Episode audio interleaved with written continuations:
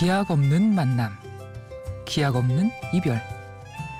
이 두 가지를 짧은 시간에 다 만나볼 수 있는 것이 여행이죠. 근데요, 이 두 가지 우리 인생에도 늘 존재합니다. 그렇다면 우리는 지금 여행 중이네요. 각자의 인생을 말이죠. 날씨도 좋고 어디 여행이라도 갔으면 좋겠다. 요즘 그런 생각하고 계신다고요? 느닷없이 나타난 제가 1시간 동안 가이드해드릴게요. 누군가 인생도 한번 여행해 보실래요?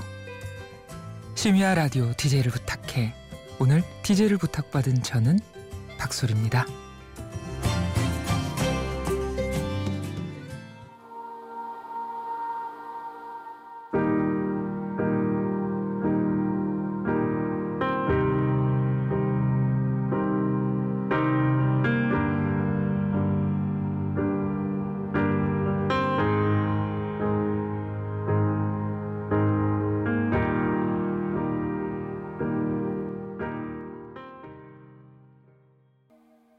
네, 첫 곡으로 콜드플레이의 그래비티 들으셨어요. 어우, 오랜만이네요. 안녕하세요. 3월달에 책 한번 읽어드렸었는데 그날 방송 들으신 분들 다시 오셨는가 모르겠어요. 북내레이터로 활동했었던 박솔입니다. 네, 다시 돌아왔습니다. 오프닝에서 여행 얘기를 했는데요. 이맘때 한창 떠나고 싶은 마음이 들죠. 날도 좋고 꽃도 피고. 하지만 당장 떠날 수 없다면 여행에서 느낄 법한 설렘이나 감동을 다른 데서라도 찾고 싶어지는데요. 책을 읽는 건 새로운 것들을 접한다는 의미에서 네, 맞아요. 또 다른 여행이 될 수도 있겠다는 생각이 들었습니다. 오늘 갖고 온 책은요. 여행을 글로 옮겨서 많은 공감과 지지를 얻은 오소희 작가의 첫 번째 소설인데요.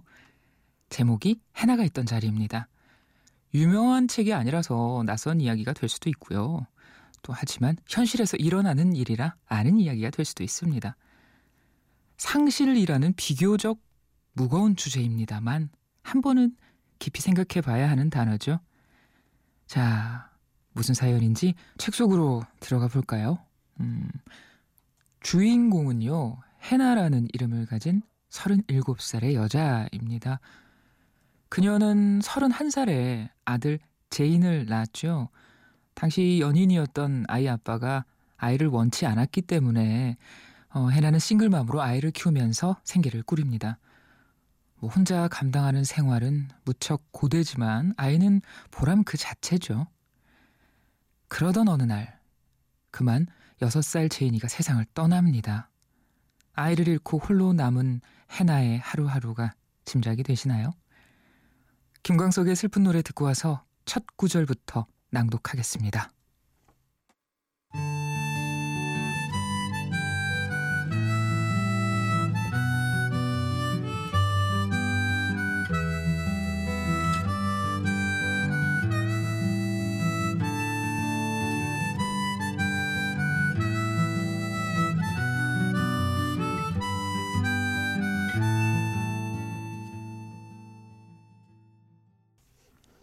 해나는 하루에도 수십 번 그날을 생각하며 보냈다. 그때 우유를 사러 편의점에 다녀오지 않았다면, 경비실 옆에 죽어있던 고양이를 보고 도로 들어왔더라면, 그 불길한 표식을 신중히 받아들였더라면, 아니 그저 아이에게 같이 다녀오자고 했더라면, 아니 우유 같은 건 있고 세상에 하나뿐인 내 새끼 우리 제인이 한 번 더 품에 안고 한 번 더 사랑한다고 말하고 한 번 더 뽀뽀를 퍼붓고 그냥 그렇게 뒹굴었더라면. 해나는 가슴을 쳤다. 이제 겨우 6살인데 돌연사라니. 그러니까 그 바보같이 당황하던 의사가 있던 병원 말고 다른 데 갔더라면. 아니 10번이고 20번이고 해나는 그날을 되풀이하며 보냈다. 어느 밤 해나는 가슴팍에 불덩이가 붙은 듯 뜨겁고 고통스러웠다. 제인, 제인, 오직 제인을 안고 싶었다.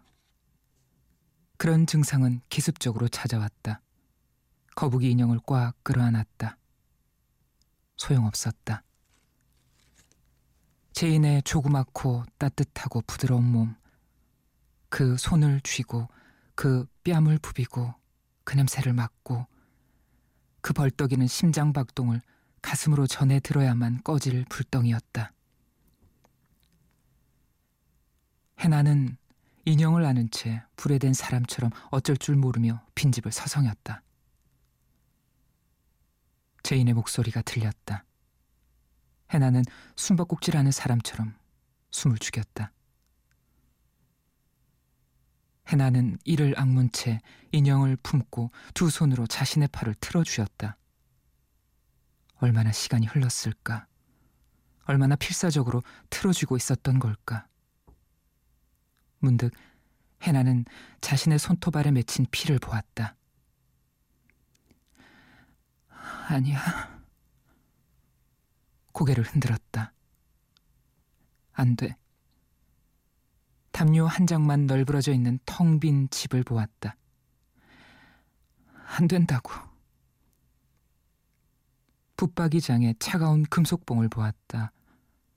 죽음의 돌조각들이 비늘처럼 촘촘하게 마음을 뒤덮었다. 해나는 미친 듯이 돌조각들을 흩뜨렸다. 이건 아니야. 해나는 마지막 힘을 모아 생각했다. 이건 제인이가 원하는 게 아니야. 해나는 인형을 배낭에 쑤셔놓고 거리로 뛰쳐나갔다. 저만치서 환하게 불을 밝힌 버스 한 대가 달려오고 있었다. 해나는 손을 높이 들었다. 무조건 올라탔다. 버스의 종점은 공항이었다.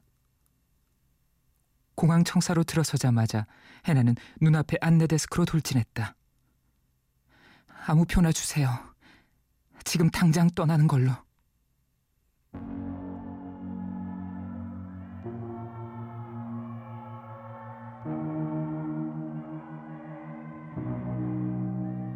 I wanna sleep next to you, but that's all I wanna do right now. And I wanna come home to you.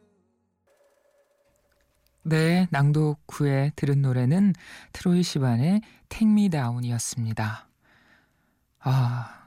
이 장면 말로 표현할 수 없는 슬픔이고 상실인 것 같아요.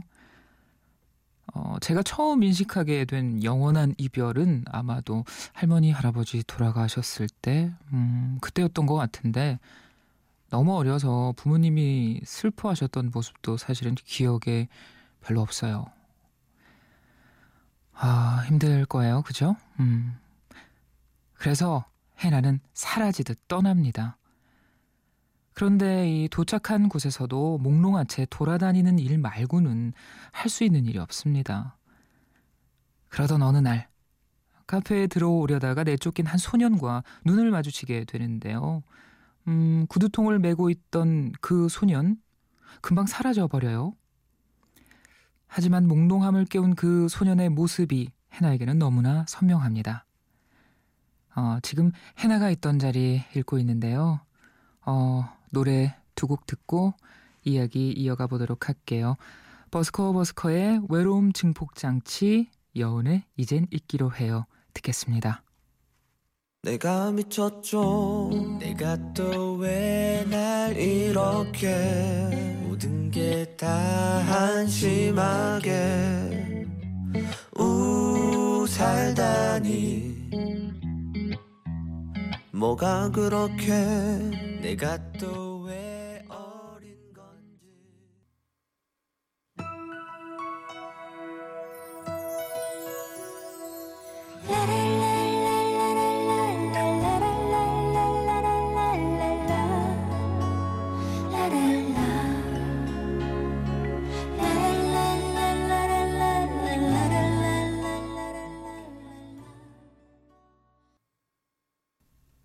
호텔에 이르렀을 때 입구에서 구두통을 맨 그 소년이 다가왔다.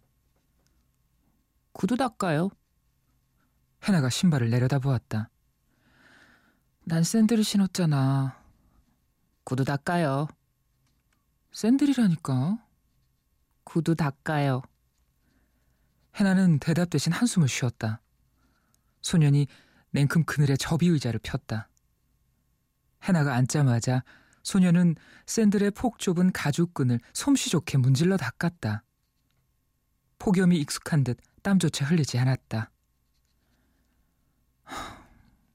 몇 살이니? 13. 이름이 뭐야? 안젤로. 해나는 안젤로가 내려놓은 막대기를 바라보았다. 경찰관의 곤봉을 닮았다. 이건 뭐니? 호신용? 아빠 거예요. 아빠가 만들어주셨구나. 아니요. 내가 아빠를 생각하며 만들었어요. 멋진데. 아빠 어디 계시니? 블루라군. 안젤로가 벌떡 일어나더니 건너편 담벼락을 가리켰다. 해변 사진이 있었다. 동굴 안으로 보트를 타고 들어가는 관광객들 사진과 스쿠버 다이빙을 하는 모습이 담긴 수중 사진도 있었다. 그중 한 문구가 눈에 띄었다. 보리로 당신을 초대합니다. 블루라군이 보리에 있니? 네. 블루라군엔 블루라군이 있어? 그래서 그렇게 불리는 거니? 네. 블루라군엔 블루라군이 있어요. 안젤로는 치아를 온통 드러내며 웃었다. 그때였다. 거리의 열기에도 불구하고 안젤로의 미소 너머로 보리의 바다가 시원하게 넘실거렸다. 선명한 파란색이었다. 이상한 일이었다. 안젤로를 만난 뒤로 점점 선명하게 보이는 것들이 생겨났다. 아줌마, 아이는 언제 와요? 뭐? 아줌마 아이 말이에요. 안젤로가 해나의 배낭을 가리켰다. 매일 여기서 지나가는 사람들을 봐요. 종일 거리에 있다 보면 사람들이 왜 여기에 왔는지 금방 알게 돼요. 비즈니스맨은 사람을 만나요. 관광객은 쇼핑을 하고요. 아줌마는 비즈니스맨이 아니에요. 관광객도 아니에요. 아줌마는 이상해요. 오후마다 어린이 배낭을 메고 어떤 날은 인형도 들고 그냥 기다려요. 언제 아이가 오나요? 해나는 얼어붙었다. 아무렇지도 않게 급소를 가격하는 이 영리한 아이를 꺼져 하고 밀쳐버리고 싶었다.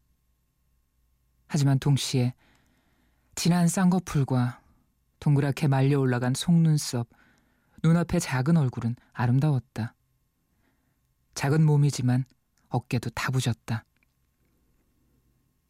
제인도 13살이 될 수 있었다면 꼭 이처럼 영리하고 다부진 아이가 되었을 것만 같다. 살아있는 것만으로도 세상의 모든 아이들은 대견한 존재들이다. 해나는 그들의 눈빛 하나, 말 한마디도 함부로 대할 수가 없었다. 꺼져 대신 그녀는 정직하게 대답했다. 내 아기는 절대 오지 않아. 미리 막아볼 틈도 주지 않고 눈물 한 방울이 또르르 굴러내렸다. 해나는 빗방울을 닦아내는 와이퍼처럼 재빨리 눈물을 닦아냈다. 다행히 그뿐이었다. 안젤로는 그럴 줄 알았다는 듯 명쾌하게 말했다. 그럼 블루라군에 가세요. 가서 아버지께 이걸 전해주세요. 내가 잘 있으니 걱정 말라고, 더 아프지 말라고 말해주세요. 안젤로가 막대기를 해나의 얼굴 앞에 들이밀었다. 부탁이에요. 아줌마는 그곳을 좋아하게 될 거예요. 난 여기서 기다릴게요. 구두를 다 까야 하니까. 그 대신 막대기를 하나 더 만들고 있을게요. 아줌마를 위한 막대기를.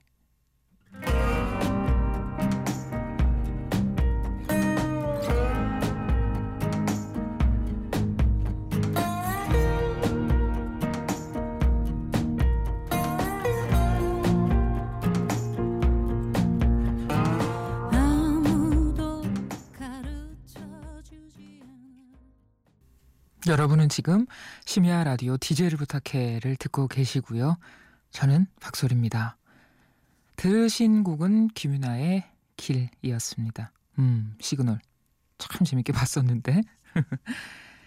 자, 그나저나 우리의 주인공 해나는요. 안젤로가 얘기한 블루라군을 찾아서 나선다고 그러네요. 보통 동남아시아 쪽 여행하면 거리에서 비슷한 아이들 심심찮게 볼 수 있잖아요.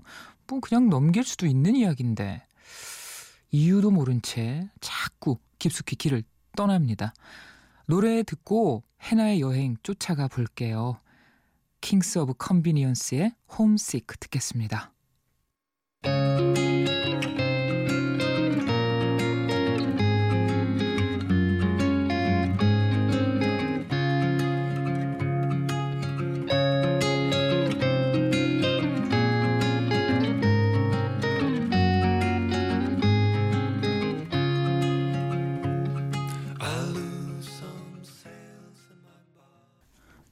마지막으로 버스에 올라탄 여인이 해나 옆으로 다가왔다. 여인은 커다란 보따리를 머리에 이고 가슴에 젖먹이를 매달았다. 두 어린아이가 그녀의 치마폭을 잡고 뒤따랐다. 해나의 옆자리는 성인 한 명이 앉을 정도의 좌석이었지만 여인은 용케 아이들과 자신의 엉덩이를 밀어넣었다. 보따리는 발치에 놓아 두 아이의 발을 받쳤다. 해나는 최대한 창가로부터 그들에게 공간을 마련해 주었다. 젖먹이는 여인의 품에서 자고 있었다.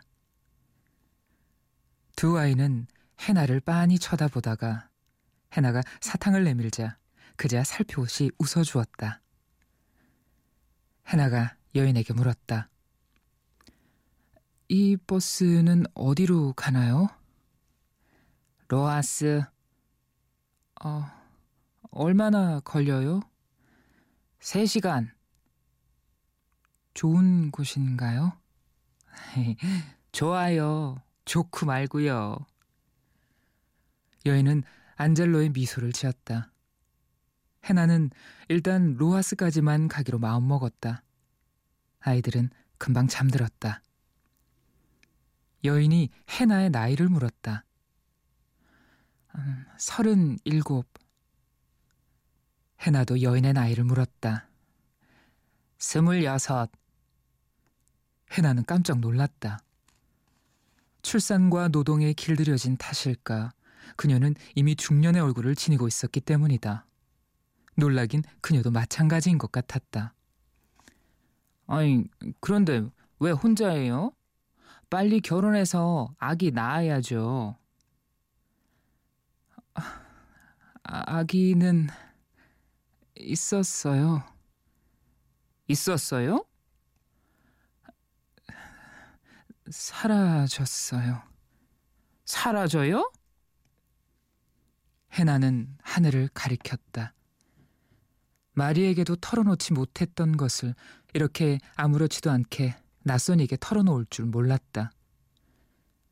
여인은 가타부타 말없이 두 아이를 해나의 무릎으로 옮겼다. 가슴팍의 아기는 등 뒤로 돌려 엎었다. 엎드려 발치의 보따리를 풀기 시작했다. 보따리에서는 먼저 푸성기가 나왔다. 차 안 가득 초록향이 퍼졌다.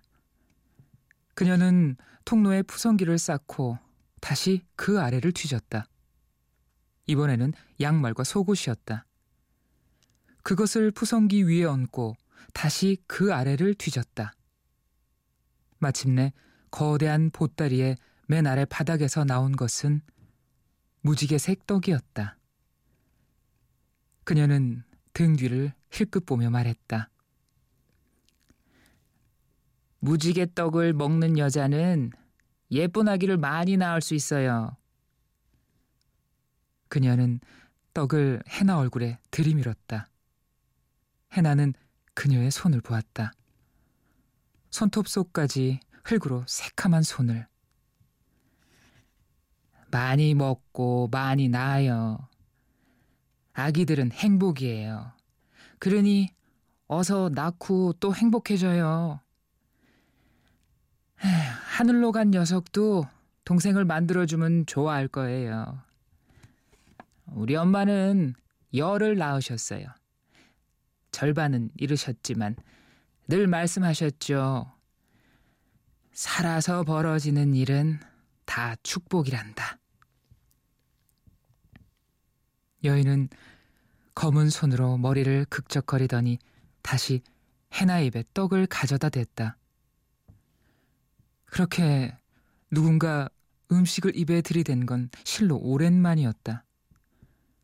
돌아가신 엄마가 입이 짧은 해나에게 무언가를 먹이려고 했던 때 이후로 해나는 자기도 모르게 어미새가 주는 먹이를 받아먹는 아기 새처럼 커다랗게 입을 벌렸다. 살아서 벌어지는 일은 다 축복이란다. 떡을 씹는 동안 해나는 그 말도 같이 곱씹었다. 거짓말, 거짓말, 거짓말. 질긴 떡이었다. 목이 메었다. 해나는 자신이 삼키는 것이 떡이 아니라 그 말인 것만 같았다.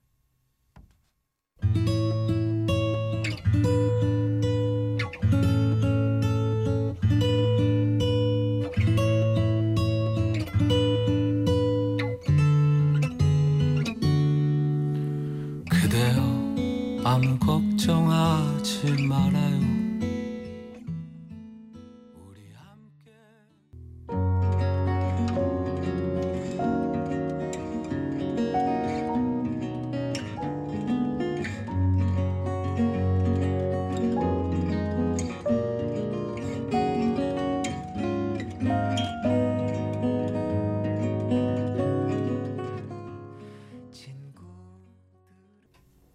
네, 들으신 곡은 이적의 걱정 말아요 그대와 루시드 폴의 아직 있다 였습니다. 네. 이후로 해나의 여행은 한참을 계속됩니다.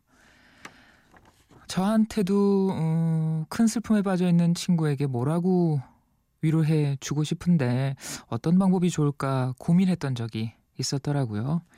책을 읽으면서 그때도 떠올랐고 나에게 그런 상황이 닥쳤을 때 어떻게 해야 하나 여러 생각이 들었습니다. 작가는요, 상실과 박탈에 대한 해결책을 얘기하자는 것이 아니라 응원과 위로의 이야기라고 마지막 인사말을 남겼더군요. 해나와의 여행 끝까지 함께 하시면 어렴풋이나마 알 수 있을까요? 저는 책을 덮으면서 이런 생각했습니다. 제가 좋아하는 시인 비스와바 쉼브로스카 여사의 시 중에 두 번은 없다. 반복되는 하루는 단 한 번도 없다라는 대목이 있거든요. 우리 인생도 두 번은 없죠. 그러니 오늘 하루도 잘 살아내자고요. 끝곡으로 엘리 굴딩의 How Long Will I Love You 들으면서 기약 없는 이별을 해야겠네요. 오늘도 제 이야기 들어주셔서 고맙습니다. 심야 라디오 DJ를 부탁해. 지금까지 저는 박소리였습니다.